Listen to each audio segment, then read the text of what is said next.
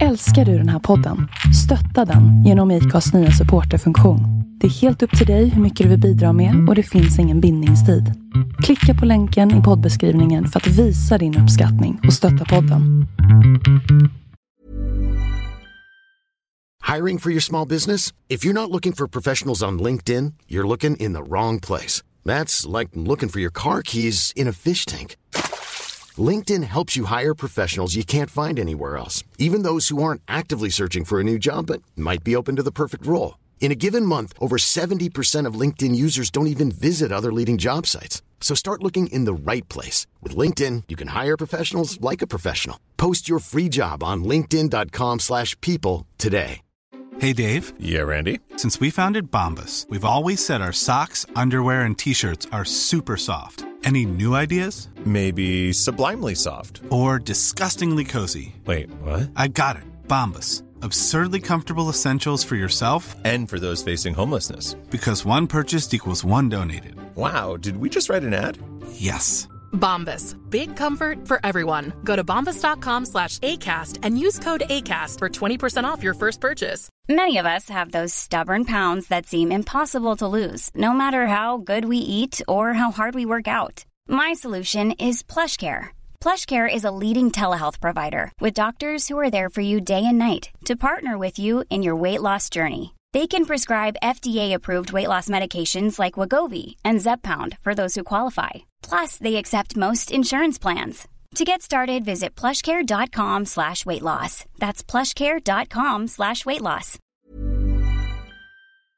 Hej, det är Melinda här. När jag och min man köpte vårt hus så ville vi självfallet skydda det mot inbrott, brand och vattenskador. Vi tog in offerter från lite olika larmbolag men valde därefter Säkra Larm. Vi gillade Säkra Larms koncept med att äga sitt larm och slippa de dyra abonnemangsavgifterna. Samtidigt som vi fick det smarta hemmet. Vi rekommenderar varmt en säker, smart och prisvärd larmlösning ifrån Säkra Larm. Besök säkralarm.se du med! Ett stort tack till J Bil i Aröd i Göteborg som denna gång såg till att jag på ett snyggt och säkert sätt kunde ta mig till Stockholm. Besök gärna jbil.se eller ännu hellre gå in och hälsa på dem och den trevliga personalen på Aröd i Göteborg.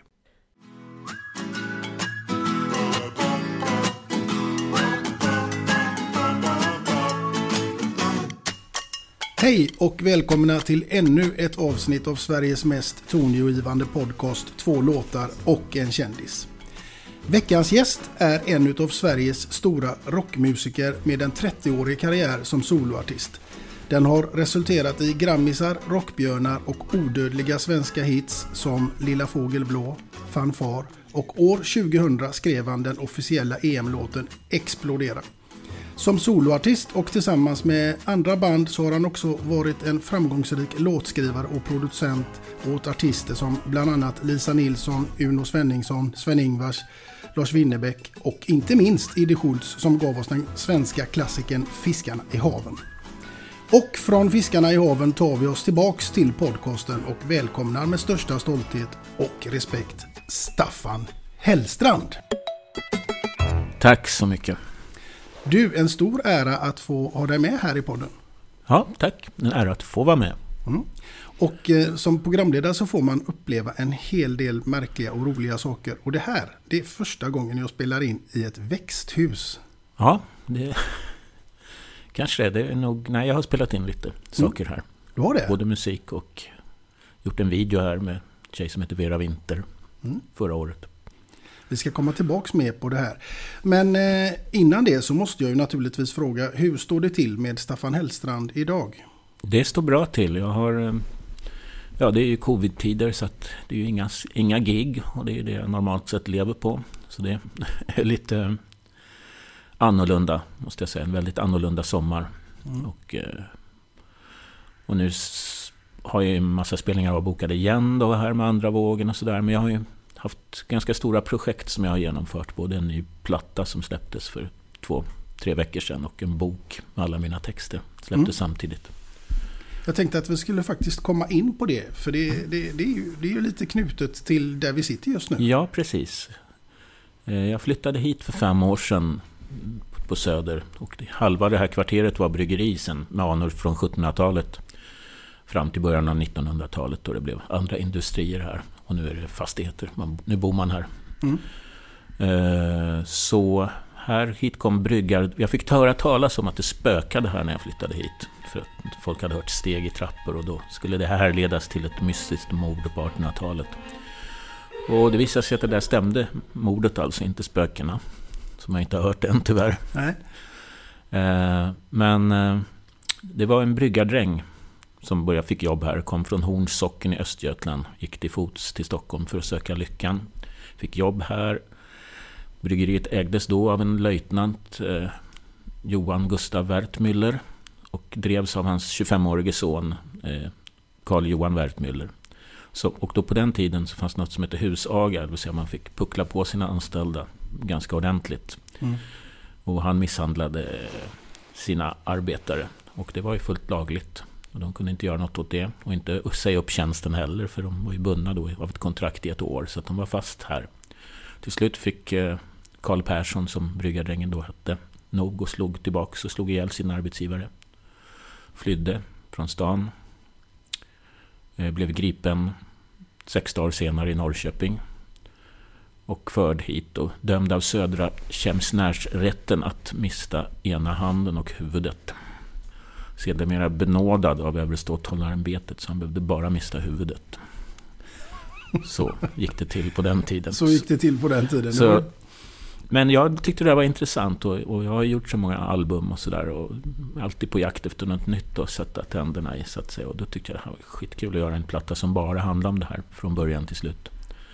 Så då skrev jag 13 sånger om, om hans öde här. Och ett par duetter, vävde in en romans med en av pigorna och så vidare. Så att, det är ett temaalbum, det första sånt jag har gjort. Som heter då Mordet i Nürnbergbryggeriet.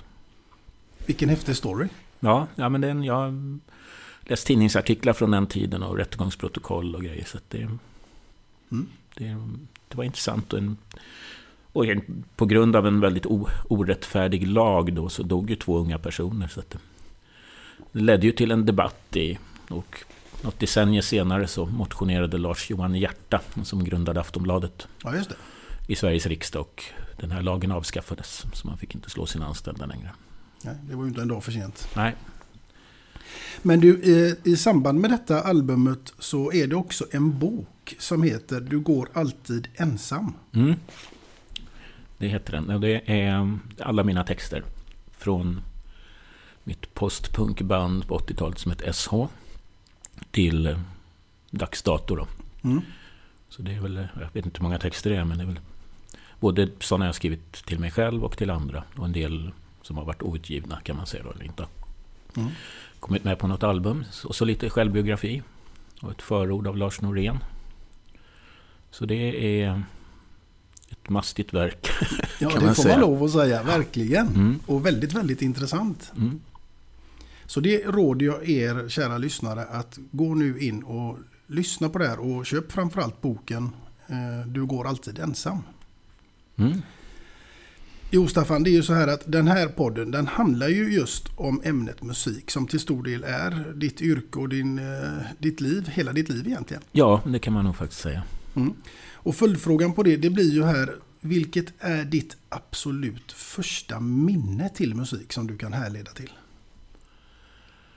Eh, Det var väl vissa sånger jag hörde, tror jag minns. Det finns någon gammal bandinspelning med mig.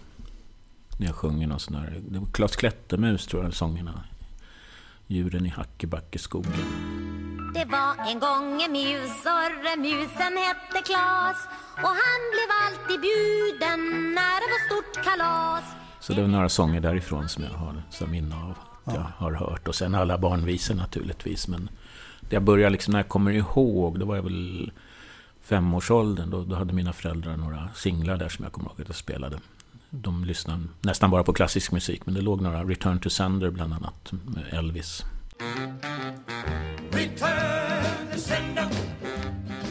Mm. lyssnade jag på, kommer jag ihåg. Och eh, Istanbul, not Constantinople med Ja. The Four Lads. Och någon, någon annan EP med Lille Gerhard tror jag. Ja, Så de där kommer jag ihåg väldigt noga. Var det där eh, musiken tog sitt eh, intresse eller kom det lite senare kanske? Nej, men jag tror att jag alltid har varit... Musik betyder någonting väldigt mycket för mig. Det Mm. går in i min själ och kropp. Och, och Speciellt när man var yngre, sättet man lyssnade på. Man hade ju inte, det fanns ju inget Spotify eller inget sånt. Utan de, de få plattor man hade råd att köpa, de lyssnade man ju sönder och samman. Så Mm. eh, det- Vilken var din för, första platta som du köpte? Ja, men det, det var... Eh, på OK Musikhandel gick jag och min storebror Johan ner för att köpa I should have known better. För den höll på att klättra på 10 i topp med Beatles alltså. Mm. Men till vår stora fasa så räckte inte våra hopsparade 7 kronor till den. För den fanns bara på EP som kostade 11 kronor. Så då bestämde vi oss att köpa Hard Day's Night istället. Som var på väg ner men det var ändå låg på 10 i topp. Så Hard Day's Night är den första platta jag köpte själv. Mm. Sen var det väl så här också, läste jag någonstans att eh, pappas presentkort blev mammas julklapp som till slut blev Staffan Hellstrands gitarr. Ja, det stämmer faktiskt. Eh, ja, jag tror pappa han fyllde år och då hade hans vänner skramlat ihop något presentkort i en musikaffär. Och då eh, använde han det för att köpa en gitarr till min mamma. Varför vet jag inte riktigt. Hon, hon har aldrig spelat gitarr vad jag vet och har inte gjort det efter hon hade fått den heller. Men jag och min brorsa snodde den där direkt. Och sen satt jag och tragglade. Som man måste göra för att... Men bara med entusiasm.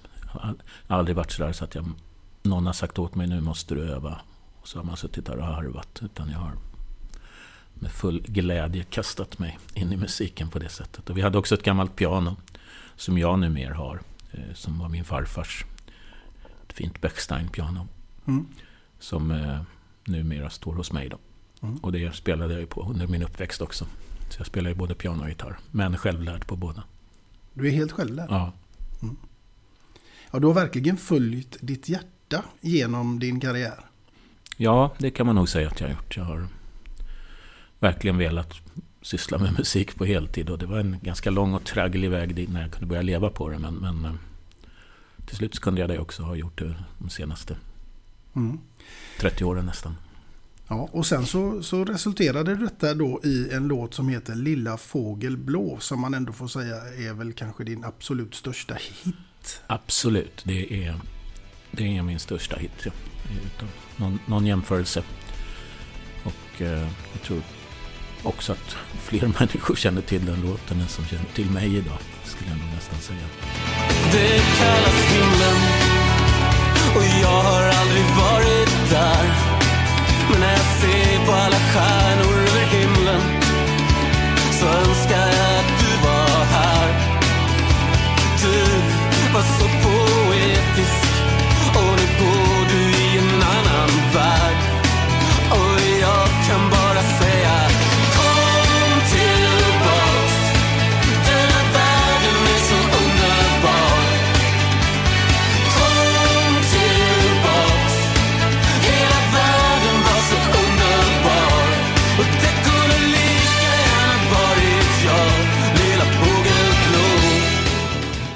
kommer in på det, när du säger just det där, då, då känner jag att då måste jag ju säga att du ville ju aldrig bli den där idolen. Du älskar att göra musik och gör det fantastiskt bra, men men sen kommer ju det där andra på köpet, att man blir eh, igenkänd och det är folk som står och drar i byxor och grejer och hit och dit. Jag läste här. Men det var du inte riktigt bekväm med. Nej, jag har alltid, jag var en ganska privat person eh, som gillar uppskatta mitt privatliv och, och ser ingen direkt sådär egenvärde i att vara känd. Alltså, jag vet inte riktigt. Att bara vara känd så att säga betyder ingenting för mig. Jag, det är inget jag beundrar andra människor för att de är och det är inget jag, som höjer min självaktning på något sätt. Det är ett ganska tomt innehållslöst begrepp tycker jag. Mm. Men eh, sen så är, comes with the territory. Vill man hålla på med musik på heltid så, så, så blir man ju igenkänd här och Mm. var. Absolut. Man vill ju att folk ska komma på konserter och så vidare. Så det, Händer det att folk kommer fram till dig idag på gatan och vill ha autografer och ta bilder och sånt där? ja, det händer. Inte jätteofta men Mm. det händer absolut. När känner du att du blev Staffan Hellstrand med hela svenska folket? Eh, Det vet jag inte, men jag känner att jag har ett någon gång egentligen. Men eh, Lilla Fågelblå var ju en sån låt som, som plötsligt vände på väldigt mycket. Mm. Ja, det, i och för sig, det var en, någon slags trestegsraket jag gick med mina soloalbum. Det första fick rätt mycket uppmärksamhet och spelades mycket i radio men sålde inte speciellt mycket. Andra spelades ännu mer i radio och fick fantastiska recensioner och jag fick dessutom en Grammis för det. Men jag var fortfarande inte någon stor känd svensk artist. Sen året efter så kom då Lilla Fågelblå. Då smällde det ju till ordentligt. Mm. Men det första bandet som du startade, det startade du med dina initialer? Ja, just det. Det är faktiskt inte det allra första bandet. Jag kommer från Nyköping, uppväxt där. Och vi hade ett band där som hette Dimmornas Bro. Men det var inte bara mitt band, utan jag, jag spelade keyboard i det. Mm. Och det var, där var jag mer en medlem, så att säga. Mm. mm. Men det första bandet där jag började presentera bara min egen musik, det hette SH, eller SH, brukar en del kalla oss. Ja. Speciellt som vår första platta hette Vad tystet är. Ja, just det. Men, eh, ja, men det var, där startade min bana. Det var ett fantastiskt roligt band. Det var fem, fyra andra personer då som var, som var yngre än jag. Då. Som, mycket energi, mycket postpunk kan man säga. Mm. Men det handlar väl mycket om att kompromissa också när man är i ett band? Ja, det gör det ibland. Men jag, är, jag kompromissade rätt mycket i det här första kollektiva bandet som jag var med i från Nyköping. Då. Och jag, när jag lämnade det så bestämde jag mig att jag ska aldrig mer kompromissa med musik. Eller ställa mig på en scen överhuvudtaget och framföra något som jag inte tycker själv är bra. Så, och det har jag faktiskt hållit. Och det var också anledningen till att det här bandet SO splittrades sen så småningom. För att de andra medlemmarna ville skriva mer musik och sådär. Och jag, jag vill framföra min egen musik framför allt. Mm. Så jag tycker inte, alltså jag är fullvärdig bekännare av de demokratiska idealen. Och, och, att alla är lika värda och så vidare. Men när, när det gäller musik så tror jag att man måste, och konstnärskap överhuvudtaget kanske måste eh, få leva ut sin vision fullt utan att behöva liksom diskutera allting. Mm.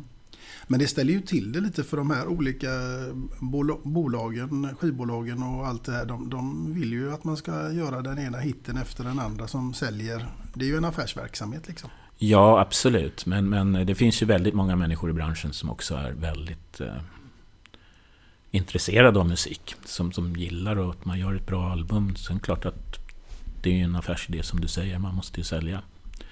Vi måste dra in mer pengar än vad det kostar att göra helt enkelt. Mm. Och då hjälper ju alltid en hit. Men eh, jag tror inte att alla i branschen har ser det som... Kanske, det kanske är lite mer så nu kan jag tänka mig. Eh, I och med att det är mer låtfixerat nu då med, med, och med Idol och Melodifestival och sånt där som de stora svenska musikhändelserna. Mm. Eh. Det känns ju inte som att man gör det med hjärtat liksom, om, om man har inställningen att jag måste göra en kioskvältare. Liksom. Nej, precis. Så jag tror att eh, jag har aldrig brytt mig om det. För mig har musiken alltid varit ett sätt att eh, uttrycka mig på. Helt mm. enkelt. Som är viktigt och betydelsefullt för mig. Mm. Det är en form av terapi rent av kanske? Det är det säkert i förlängningen men, men eh, framförallt så är det glädje tycker jag. Det är glädje av att göra något som man... Om man brinner för musik och hittar på en melodi eller ett arrangemang eller något som man gillar eller en text då, så, så är det bara glädje. Jag, jag, kan inte se, jag kan inte se så mycket längre bort än det. Det, det finns i mig allting helt enkelt. Och, och där, där finns liksom både energin och belöningen på något sätt. Och sen allt annat är lite så här, är mer runt omkring. Att jag tjänar pengar på det och får turnera och sådär. Det är en annan grej. Men, men för mig är musiken, den finns i mig och där finns liksom allt på något sätt. Mm, härligt. Du Staffan, hur står det till med din fantasi? Eh, hur tänker du då? Jo, då tänker jag så här att vi ska pröva den för att du ska få en fråga som lyder så här. Du ska åka till en öde ö och du får bara ta med dig en enda platta. Vilken blir det? Eh, då skulle jag nog ta med mig Talking Book med Stevie Wonder. Som jag då anser är den bästa. Mm. Möjligen i konkurrens med Love Supreme med John Coltrane. Det är rätt stor jazzfreak också. Men mm. jag tror Talking Book med Stevie Wonder. Den hade fått hänga med dig till ja. en öde Gärna en skivspelare också då naturligtvis. Ja, såklart. den, den åker med på köpet. Ja. Du, vi ska också komma in, vi ska ta oss från den här eh, öde ön till någonting helt annat och eh, närmare bestämt till fotboll. För där har du också ett intresse. Ja, det har jag. Jag har haft det ända sedan barns ben. Spelat på gården och i skolan och, och sedermera IFK Nyköpings pojk och juniorlag. Och eh, gått och sett på mycket matcher. Och Nyköping hade väl aldrig något. Ja, vi var uppe i dåvarande superettan då kan man säga i ett år tror jag. Du spelar i A-laget? Nej, nej, oh, nej. nej. Och det, det var Nyköpings BIS, det var inte IFK. Vi var loserlaget, de som inte platsade i BIS. Hamnade i IFK Nyköping. Men sen var det som en riktig Buster-saga, för när vi var juniorer då så kom vi från varsin sida av distriktsmästerskapen i Sörmland då och slog ut Katrineholm och Eskilstuna och alla vad det var. Så, och så möttes vi, loserlaget, mot de bästa liksom från den elitklubben Ja. i final. Det var tusentals folk och tittade. Och vi vann. Nej, Jo, vad stort. trots att jag brände en straff i straffutslagning. Eller var straff, straffar, det var oavgjort efter förlängning. Så det var straffar. Och jag brände min. Och de hade en juniorlandslagsman i sitt lag. Och han brände också sin. Så till slut vann vi. Härligt. Ja. Vilken saga. Det är en Ja. riktig Buster-saga. Ja. Vad hade du för position? Jag var eh, ytterback. Och sedermera lite mittfältare också. Du släppte inte förbi någon över den bron? Eh, Nej, jag försökte väl i alla fall. Men man blev väl bortsnurrad ibland. Naturligtvis. Ja. Sånt där händer ju naturligtvis. Du skrev också låten Explodera till det svenska fotbollslandslaget när de skulle göra sig redo för EM år 2000. Ja, det gjorde jag. Och den fick ju tyvärr inte riktigt det svenska fotbollslaget att explodera. Men låten däremot, den exploderade ju. Ja, det absolut. Nej, men den... Eh, om jag nu hade någon del i det så får jag väl stå där med skammen då. Men Sverige gjorde väl ett av sina sämre mästerskap. Ja, det hängde nog inte på din låt. Nej, vi får hoppas det. Den borde de ha exploderat till istället. Ja, nej men det hade varit... Eh, men den lever ju kvar. De spelade den på Råsunda och Friends sedermera varje gång Sverige gjorde mål. två, explodera oh, oh,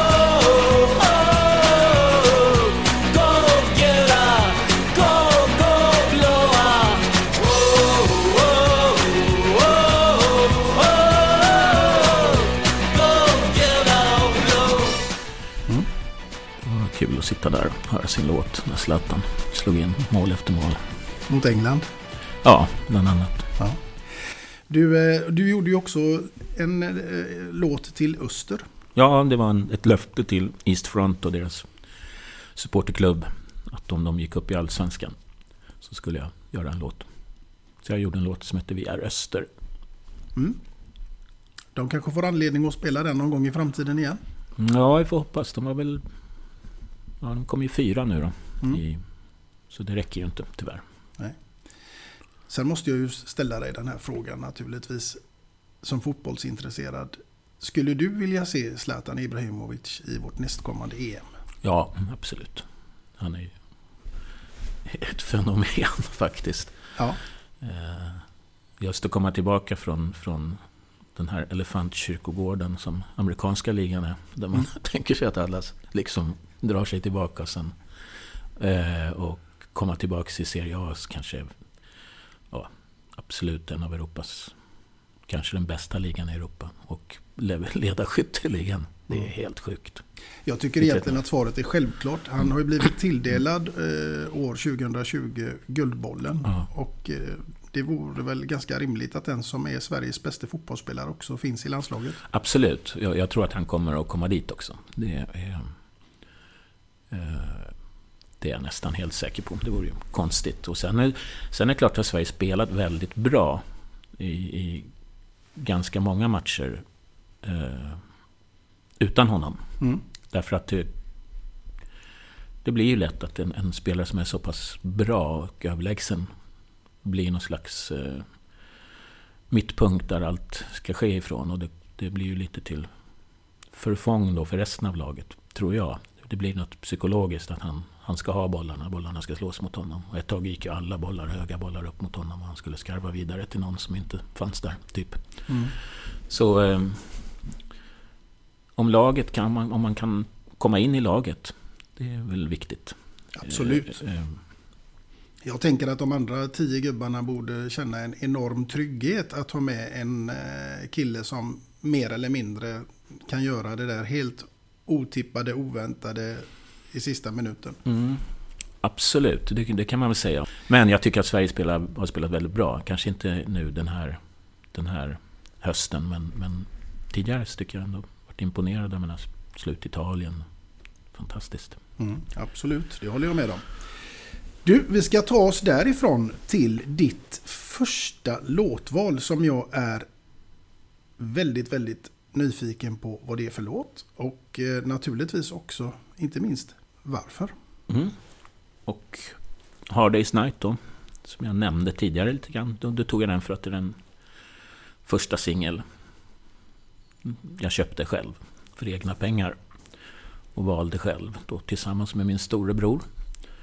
Och eh, ja, Beatles har betytt otroligt mycket för mig. Jag var slavisk lyssnare av Beatles under ja, från sju års ålder och ja, tills de splittrades kan man säga. Men framförallt mellan ja, 63 och ja, 69 typ. Så jag var en otrolig fan av Beatles. Mm. Då tycker jag att vi tar och kör låten A Hard Day's Night. It's been a hard day's night, and I've been working like a dog.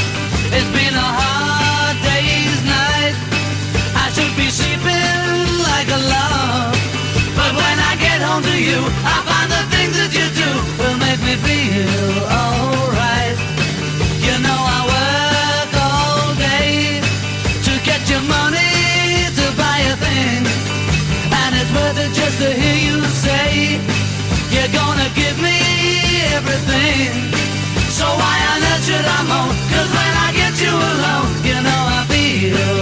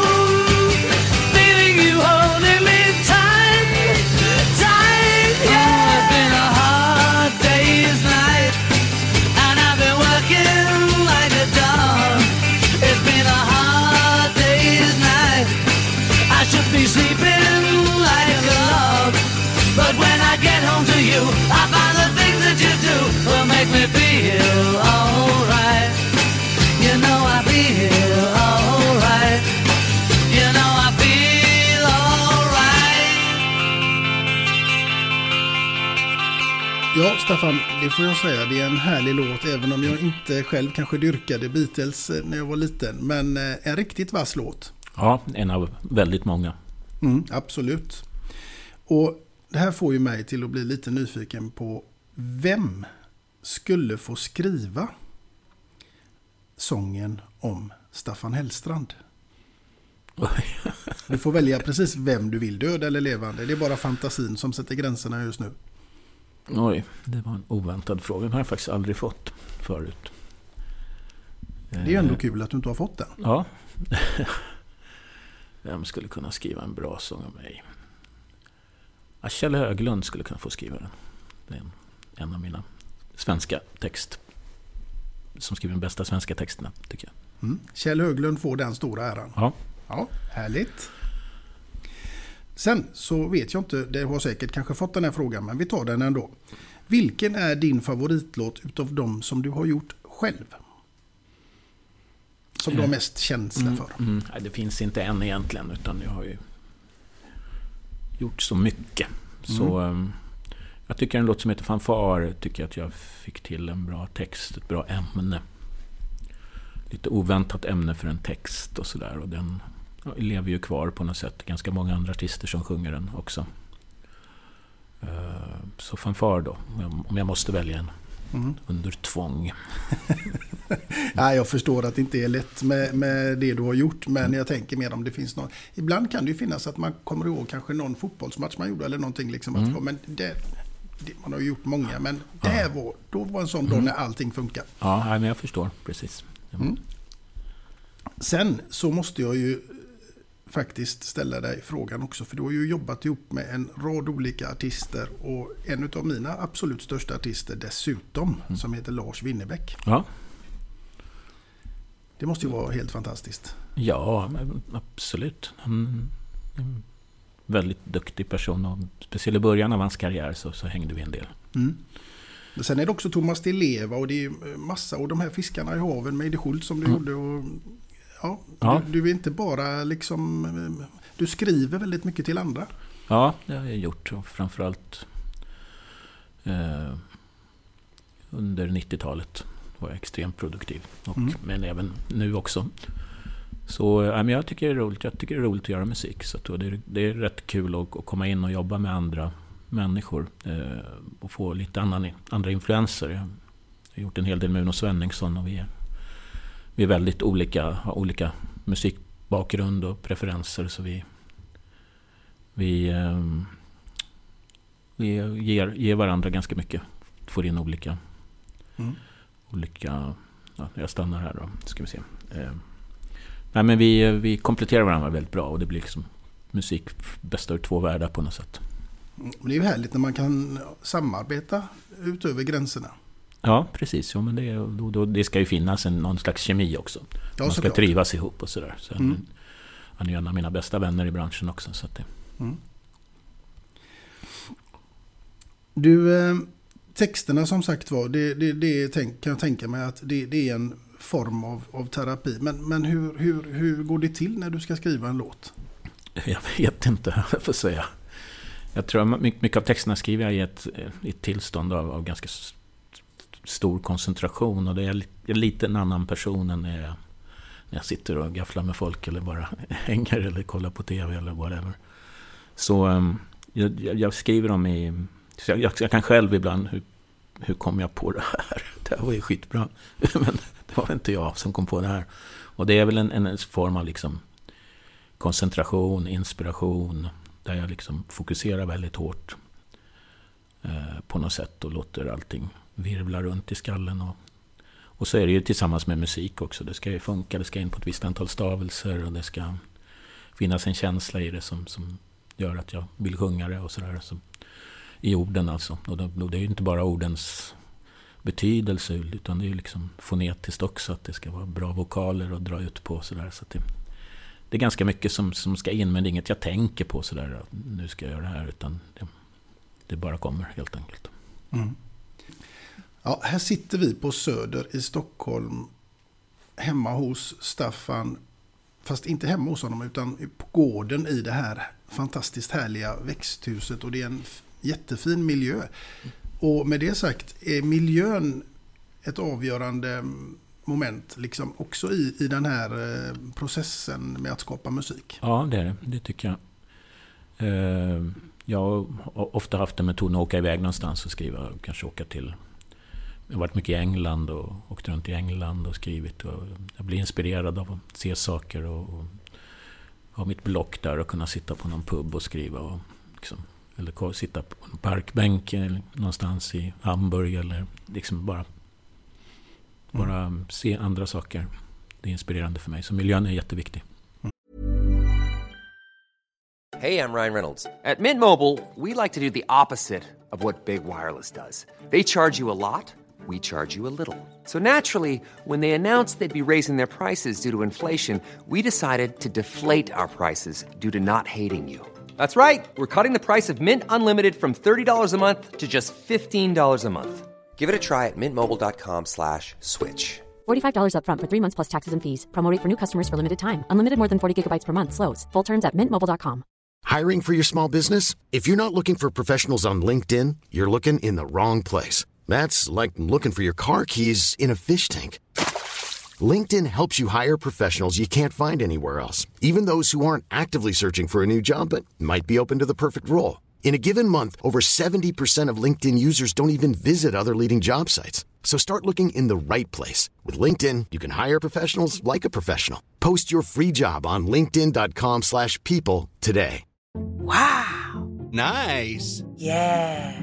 What you're hearing are the sounds of people everywhere putting on Bombas socks, underwear, and t-shirts made from absurdly soft materials that feel like plush clouds. Yeah, that plush. And the best part? For every item you purchase, Bombas donates another to someone facing homelessness. Bombas. Big comfort for everyone. Go to bombas.com slash ACAST and use code ACAST for 20% off your first purchase. That's bombas.com slash ACAST. Code ACAST. Planning for your next trip? Elevate your travel style with Quince. Quince has all the jet setting essentials you'll want for your next getaway, like European linen, premium luggage options, buttery soft Italian leather bags, and so much more. And is all priced at 50 to 80% less than similar brands.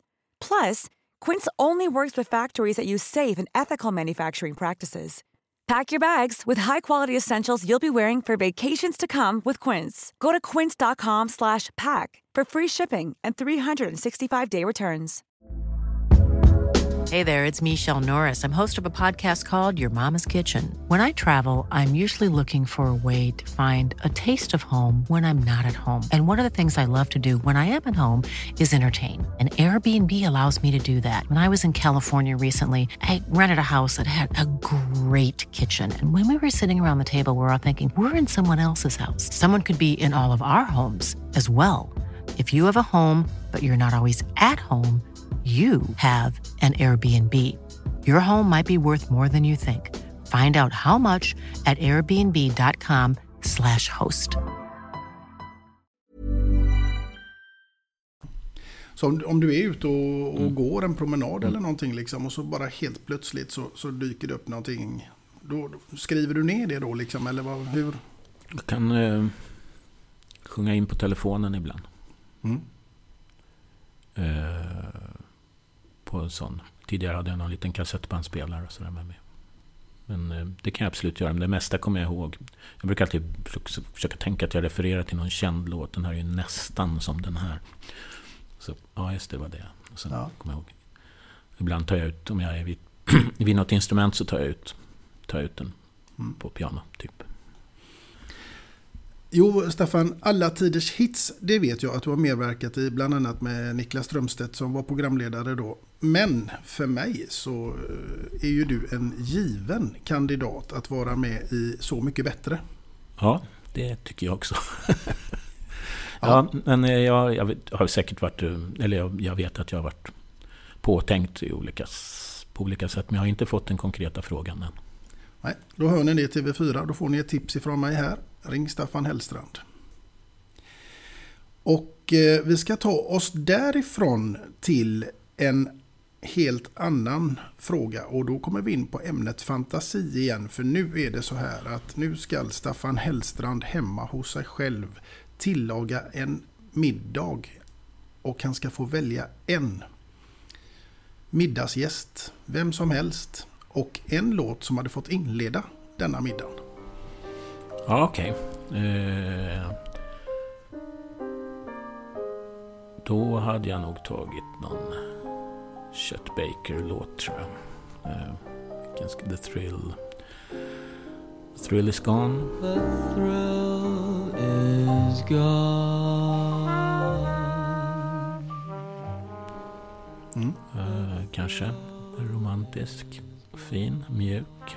Sen hade jag naturligtvis tagit min sambo och checkat middagen. Såklart.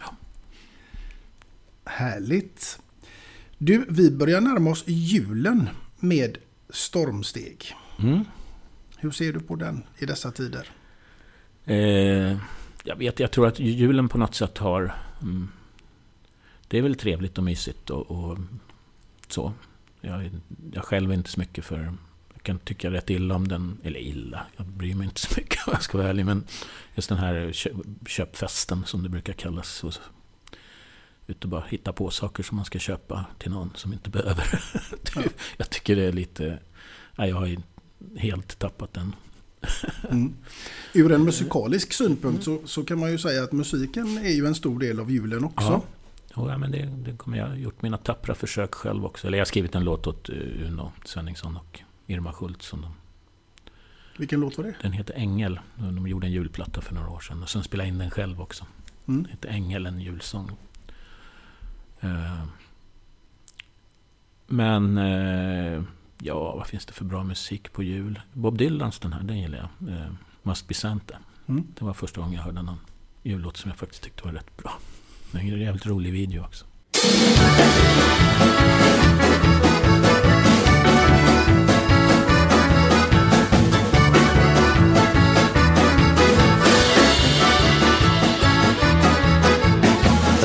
Beard that's long and white? Santa's got a beard that's long and white. Who comes round on special night? Santa comes round on special night. Special night, beard that's white.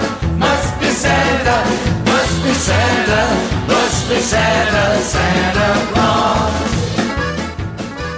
Ja, jag tänkte faktiskt att jag skulle komma till den frågan här nu. Finns det någon jullåt som du inte skulle kunna vara utan på jul? Nej, det finns inte. Jag, jag, så julen har tappat jag är inte så julig av mig. Helt enkelt. Så, men jag tycker, Gläns över sjö och strand tycker jag är en fantastiskt vacker melodi. Mm. Otroligt vacker.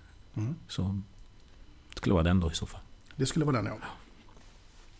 Jo, men därifrån ska vi ta oss till att du går där hemma nu och du är ensam hemma och radion är på. Och det kommer antingen en låt eller en musikgenre som får Staffan Hellstrand att omedelbart gå fram och stänga av den radion? Uh, ja, det finns ganska mycket musik som jag inte är så förtjust i. Kanske någon väldigt simpel dansbandslåt. Skulle jag nog gå och stänga av. Typ leende guldbruna ögon? Ja, typ kanske. ja, Ja, men det, det, det, skulle få Staffan att gå fram och bara stänga av radion rätt och slätt. Ja. ja. Nu har jag inte på radio så ofta. Nej, det är så. Jag har lyssnat på mina egna mm. listor och annat. Mm. Vi ska se om du har fått den här frågan någon gång Staffan. Det har du kanske. Men du ska få den igen i alla fall. För det är ju ändå färskvara skulle jag väl säga på något sätt. Men vad innebär ordet livskvalitet för dig? Eh, det innebär nog att alla som jag bryr mig om runt omkring har det bra. Så att jag, har en ganska stor familj och det händer rätt mycket saker. Både bonusbarn och barn och barnbarn till och med. Så eh, det är alltid något som händer. Så att, men om allting bara är lugnt och skönt, ja jag vet att alla har det bra. Det är nog livskvalitet för mig. Ja, du verkar vara en väldigt eh, lugn och ja, nästan lite blyg person. Ja, men det är så uppfattas jag nog eh, privat. Så. Mm. Jag är en helt annan person på scen. Och det brukar ju folk kommentera ibland att, att jag har ett helt annat ut, utlevelse och utspel på scenen när jag står där. Så jag får, det är väl där jag tar ut det. Annars är jag nog rätt lugn. Mm. Men det är, väl, det, det är väl det som är en en skön del av det, liksom att man har en arena där man kan vara någon helt annan. Ja, precis. Ja, men det, det stämmer. Ja, det är det... Nog, jag tror att det är en bra terapi på något sätt. Faktiskt. Gå ut och skrika lite på scenen så blir man av med saker. Mm. Ja, men det tror jag många människor kan härleda till att man, man oavsett om man kanske tar sig till fotbollsplan och spelar match mm. och glömmer allt eller går till gymmet eller springer ut i skogen eller vad som helst så mm. får man som sagt en annan arena att leva ut på. Precis, och det, ja, men jag tror att det, det, är viktigt. Och det är väl viktigt för alla att ha sådana. Det går, behöver inte vara så storstilat så att man ska ut på någon scen. Men utan med folk, precis som du säger, gå ut och gå i skogen. Köra ett hårt pass, göra något annat där man mm. får göra något som man glömmer bort lite andra saker. Tränar du mycket någonting själv? Ja, jag, numera simmar. Jag har sprungit rätt mycket och spelat mycket fotboll. Även långt upp i åldern.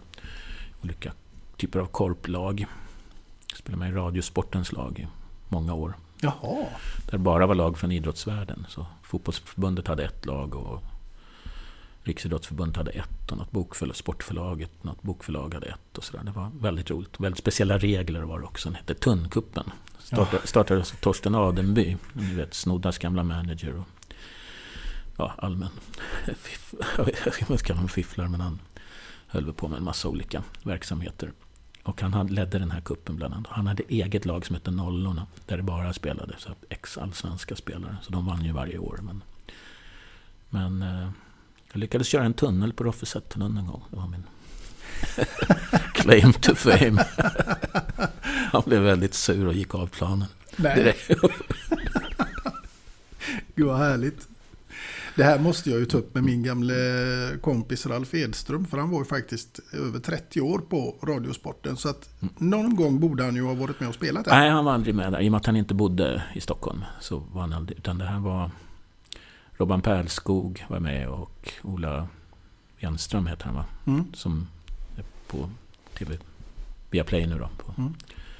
Sådär. Så det var en del av de här gamla som gick till olika TV-kanaler sen. Så vi, vi spelade ihop många år. Ulf Elving var med till och med. Se där ja. Mm.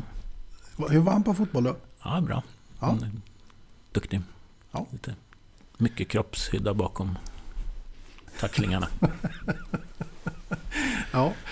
På tal om mycket kroppshydda, där kan jag tala om att vi har spelat fotboll med en kille som heter Eddie Bengtsson. En Ja. brottare. Mm, jag vet, jag har också spelat med honom. Det är inte en gubbe man vill springa in i. Nej. Men jag har spelat en del sen. Jag jag pratade just med en, med en kompis som hade halkat i duschen och brut, spräckt fem revben. Så.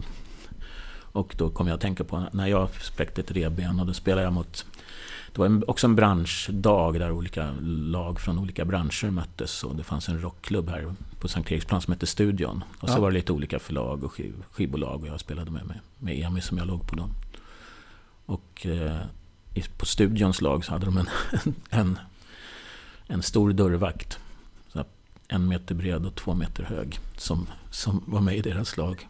Och jag, jag, jag kan vara, gilla att spela ganska fysiskt ibland. Jag, jag tänkte att liten tuva stjälper ofta stort lass. Men den, det gjorde den inte den här gången. Tuvan fick ett sprucket revben istället. Jag gick all in i en tackling. Ja, herregud. Du, när vi ska spela nästa gång nere i Råstorp, jag vet det hänger ju på covid-19 här nästa Mm. år, då, då, eh, då får vi ringa dig så får du vara med helt enkelt. Ja, numera så brukar jag gå och halta i tre månader om jag har varit med i en match. Så att, men eh, jag kan stå som en, någon slags libero och röra mig några meter åt varje håll. Ja. ja, härligt. Det ska vi ta med oss. Mm. Du, eh, nu tänker jag faktiskt att det börjar bli dags för låtval nummer två som jag också är väldigt, väldigt nyfiken på och självklart då också varför. Ja, det tog jag. Jag var tvungen att komma på det här ganska snabbt. Men då tog jag en av mina absoluta favoritlåtar med ett av mina absoluta favoritband. Bandet heter The Smiths. Debuterade i början av 80-talet och var en del av en 80-tals indievåg. Och, låten, och de har då sin sångare Morrissey som sen har blivit känd som solartist också. Och låten heter Heaven knows I'm miserable now. Det är en fantastisk låt och fantastisk text. Då tycker jag att vi tar och kör den låten också. Ja. Och då kör vi låten alltså Heaven knows I'm miserable now. I was happy in the haze of a drunken hour, but heaven knows I'm miserable now. I was looking for a job and then I found a job, and heaven knows I'm miserable now in my life. Why do I give valuable time to people who don't care if I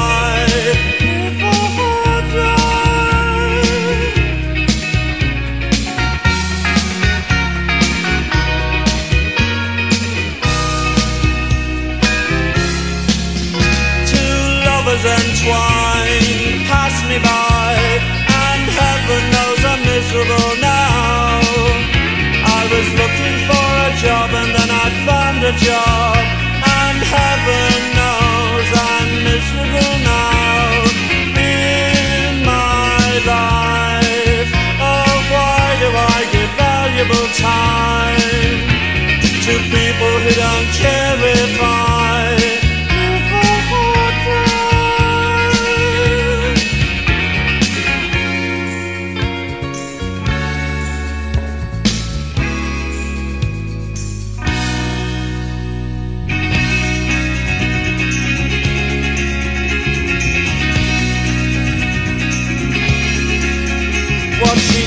Of me at the end of the day. Caligula would have blushed. Oh, you've been in the house too long, she said, and I naturally fled in my life. Why do I smile at people who I'd much rather kick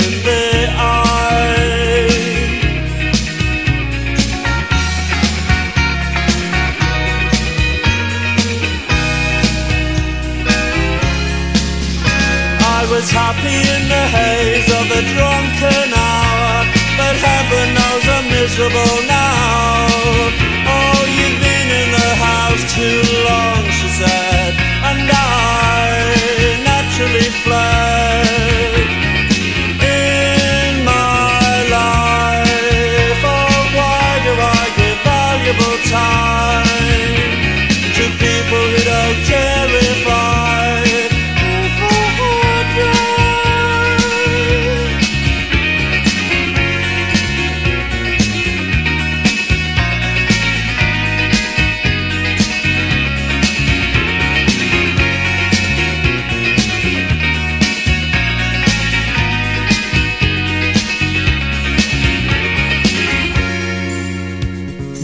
Staffan, det var en härlig låt det också faktiskt. Och den måste jag ju fråga, vad känner du när du hörde den här?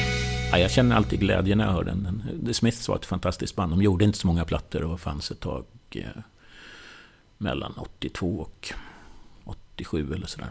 Typ. Mm. Men de var väldigt... Eh, betydde mycket för mig då. Men när jag tänker på musik så är det mycket, mycket den typen av band och mycket 80-talet. Inte 80-tal som folk ser 80-tal med syntar och, och konstiga frisyrer och sånt. Utan jag, för mig var mycket 80-tal riktigt bra band som Cure, Echo the Bunnymen, New Order, Smiths eh, och några till som, som jag blev väldigt influerad av. Och just det här bandet SH som jag hade då var också väldigt influerad av det.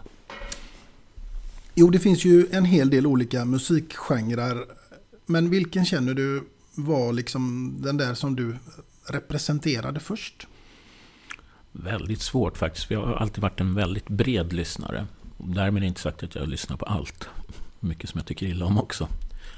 Men eh, jag har alltid lyssnat. Jag, alltså jag var, lyssnade på Bob Dylan, Neil Young, symfonirock som det kallades då, eller progressive rock heter det väl nu. Så här Genesis och Yes, och mycket jazz. Och Coltrane, Miles Davis. Och sen blev jag oerhört... Jag har lyssnat väldigt mycket på musik, men sen tyckte jag ju punken var otroligt häftig när den kom. Bara för att det var, kom en del väldigt bra band. Jag var över 1978 i London och såg Clash på Music Machine. På extranumren kom Pistols in.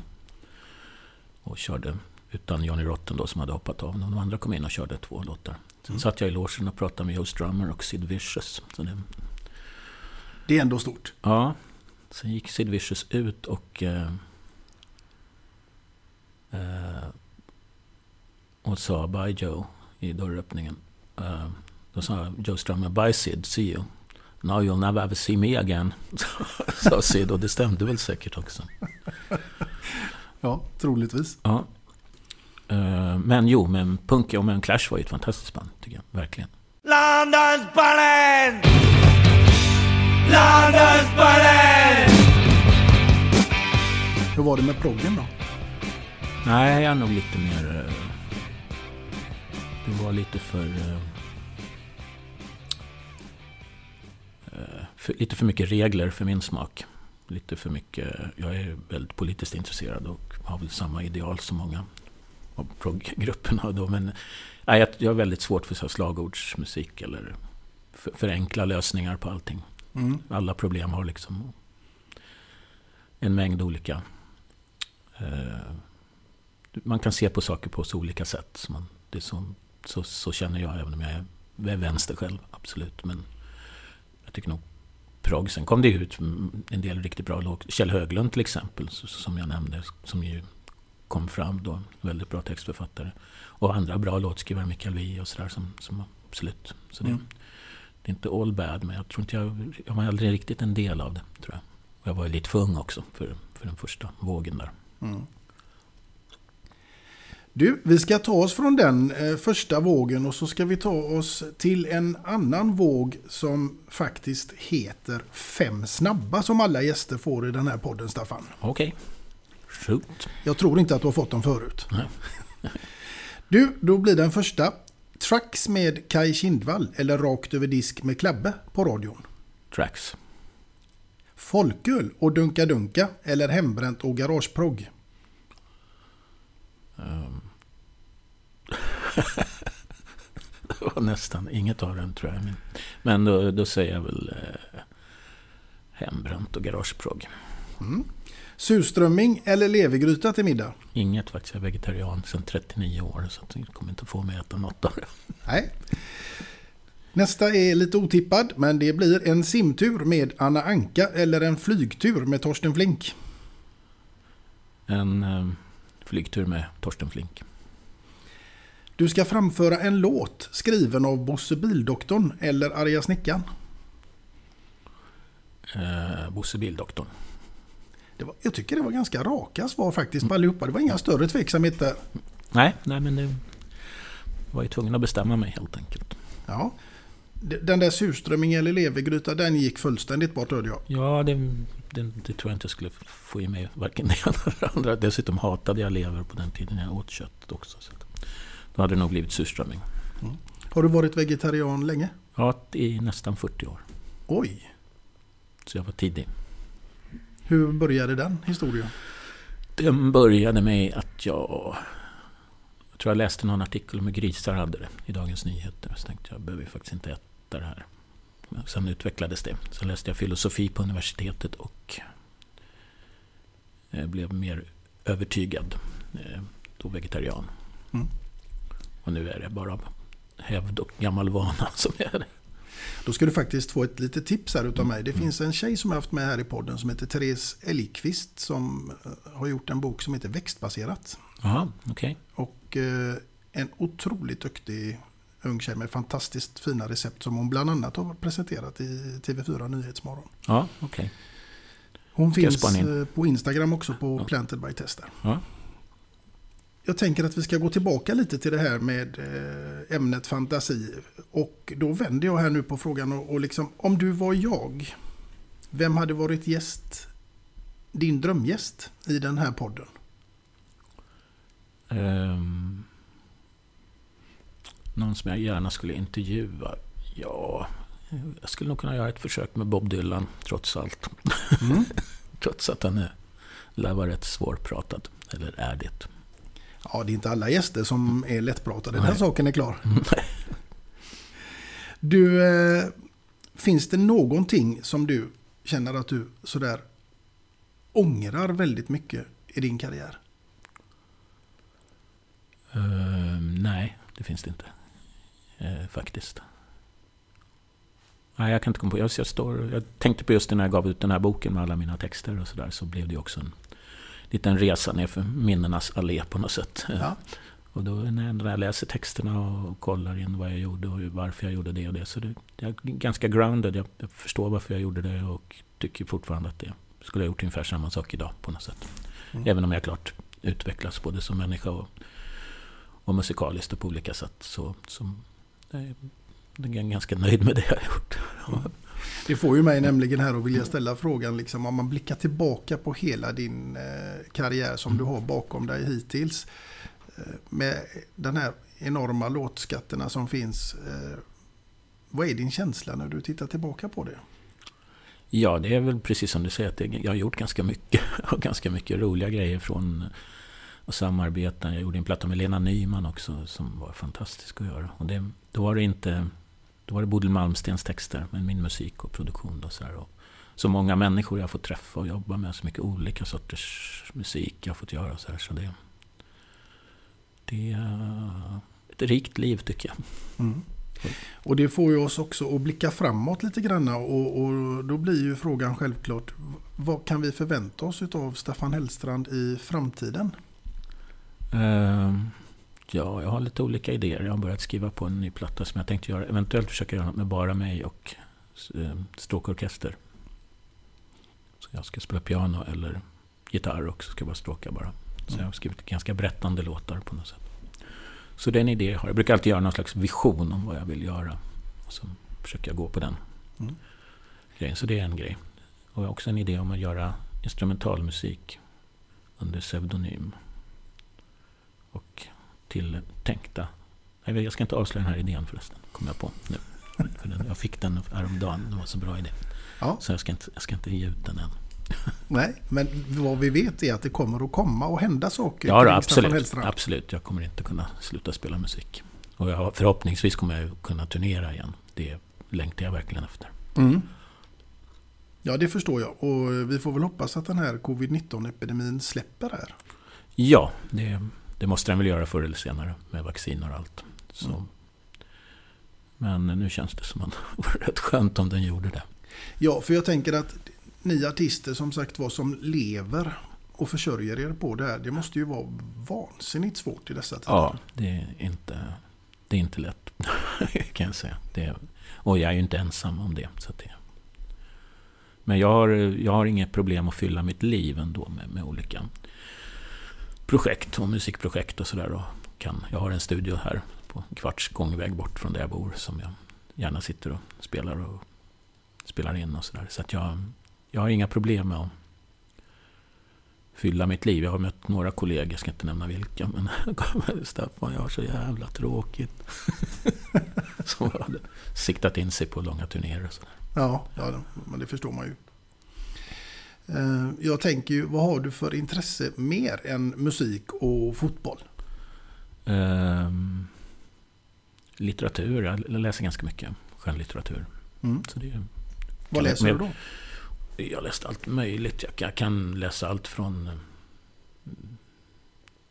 Philip Roth och Joyce Carol Oates och Paul Auster till deckare med engelska gärna och amerikanska mm. på originalspråket. Mm. Jag bodde i USA några år som ung så att jag har ganska bra koll på engelska språket.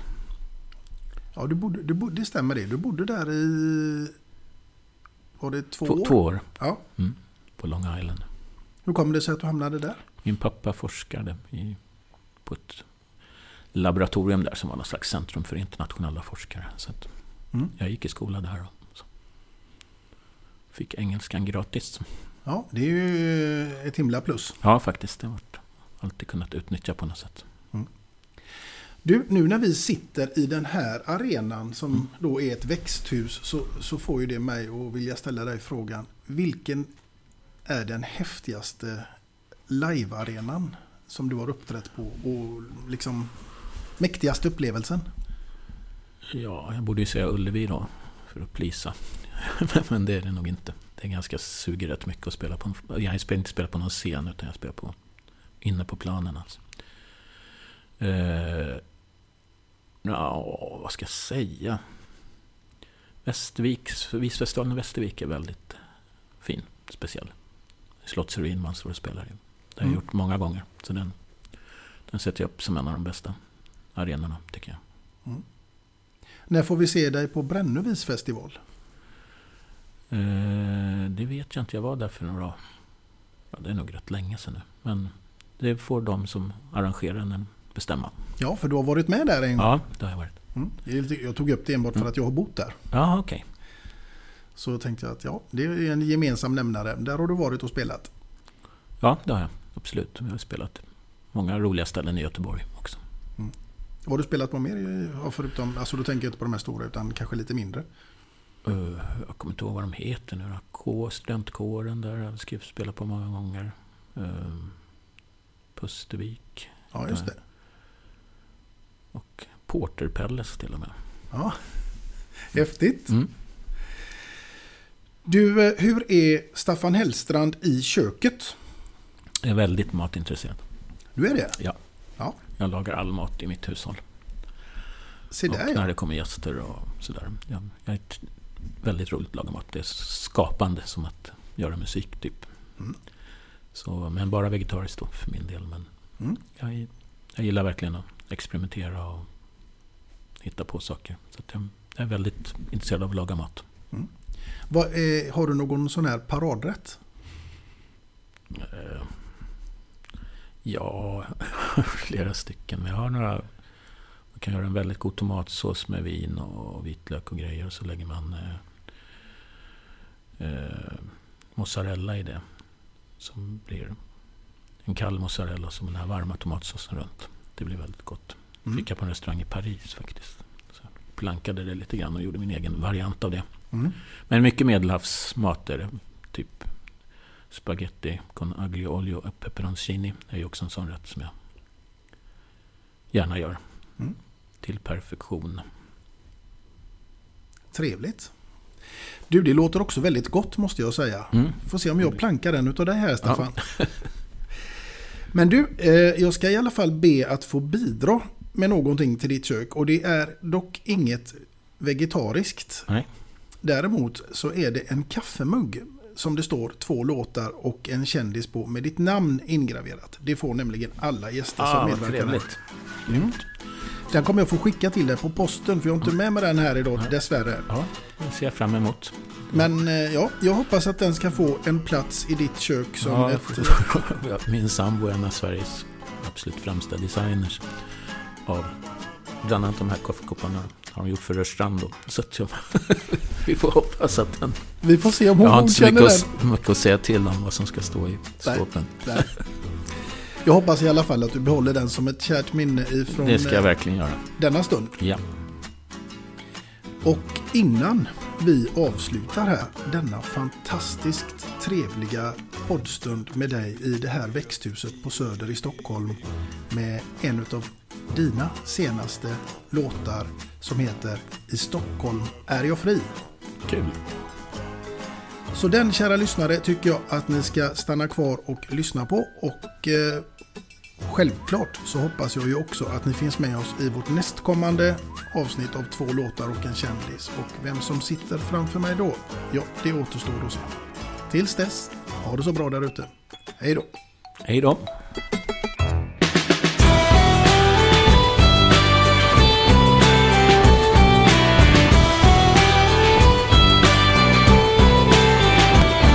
I Stockholm är jag fri inga jagar mig. Och ingen präst försvagar mig. Och ingen bonde slår på mig. Och ingen människa står på mig. I Stockholm är jag fri. Gatorna och torgen av sten. Här kan man gå i stjärnornas sken. Här kan man spegla sig i en strand. Och sen bara få falla i sand i en park någonstans och i Stockholm är jag fri Bland tjuvarna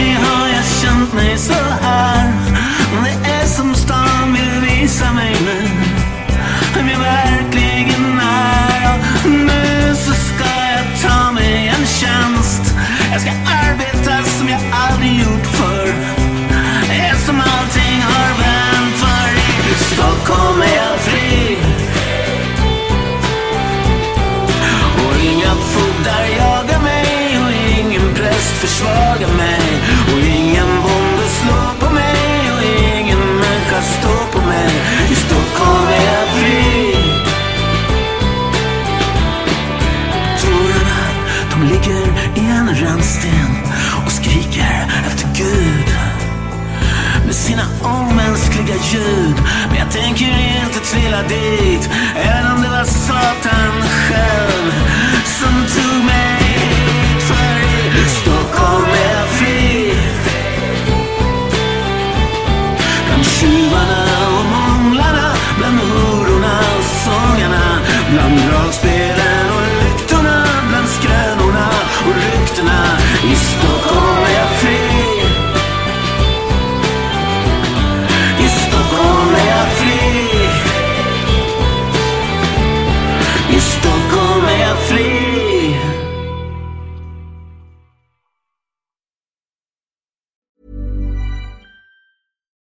It's Paige DeSorbo from Giggly Squad. High quality fashion without the price tag. Say hello to Quince. I'm snagging high-end essentials like cozy cashmere sweaters, sleek leather jackets, fine jewelry, and so much more. With Quince being 50 to 80% less than similar brands. And they partner with factories that prioritize safe, ethical, and responsible manufacturing. I love that. Luxury quality within reach. Go to quince.com slash style to get free shipping and 365 day returns on your next order. Quince.com slash style.